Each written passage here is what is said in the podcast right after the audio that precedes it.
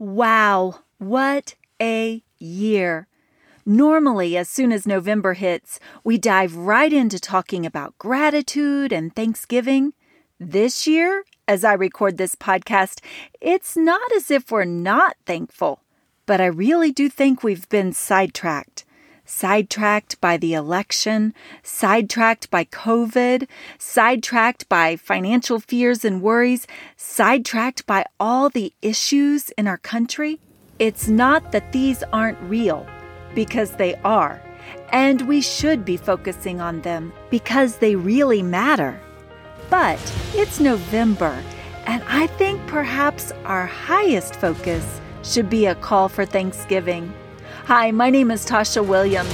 I'm the founder of Family Disciple Me, and this week, with this new Family Disciple Me discipleship conversation, I'd like to issue a call for all of us to get back on track with the normal focus of November. Thanksgiving is about being thankful, and as Christians, we of all people have the most to be thankful for. It has been a rough year. It has. But God's faithfulness to us has been perfect.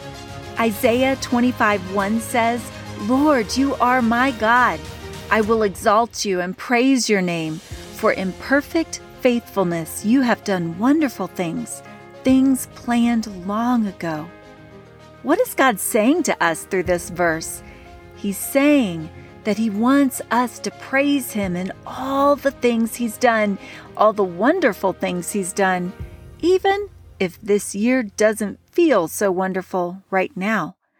God wants us to trust Him that He has a master plan which He is working and that He will reveal in His time. We may not understand it. We may not grasp His plans in the here and now, but we are called to praise Him in them anyway. Why does it matter? Why does it matter if we refocus our hearts to praise Him? Well, quite frankly, when things are hard or don't go the way we want them to, it seems way easier to complain or blame than be thankful and grateful. At least that's the way it is for me. We lose sight of all the good things because we focus on the bad. I don't know what your bad has been this year.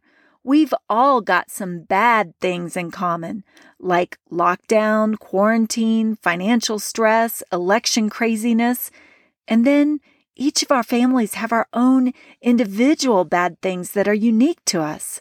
And I've got my stories, just like you have yours. However, in the midst of the hard, God is also doing some really great things. In my family, we've been trying to talk about what blessings God has brought in the midst of the hardships of this year. This isn't a Pollyanna approach. Trust me, this is something quite intentional for us, choosing to look for the wonderful things God is doing, even in a year full of hard things. God's word tells us to give thanks in all circumstances. And honestly, friends, though there have been some exceptionally difficult days this year, my family has always had food, water, heat, and clothing. We've had some really fun times together. We've experienced some profound answers to prayer, and we've had some amazing discipleship moments along the way, too. And you know, I bet the same is probably true in your family and in your circumstances, too things haven't gone exactly as we wanted them to, we've definitely cried our share of tears over some losses.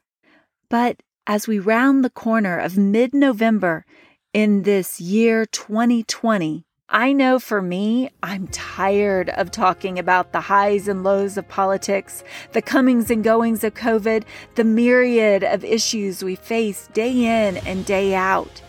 It's not that I'm not going to think about these things. It's not that I'm going to quit praying about these things. It's not that I'm going to quit doing my part about these things. It's just that I'm tired of them ruling us. I'm ready to begin guiding my family toward daily conversations of praise, thanksgiving, and gratitude. What about you? Scripture says, Lord, you are my God. I will exalt and praise your name, for in perfect faithfulness you have done wonderful things, things planned long ago. I am going to intentionally worship the Lord by intentionally leading my family in a fall of praise. And I challenge you to do the same. The discipleship conversation and the verse images that go along with this podcast episode are available in the show notes. Let the call for Thanksgiving begin.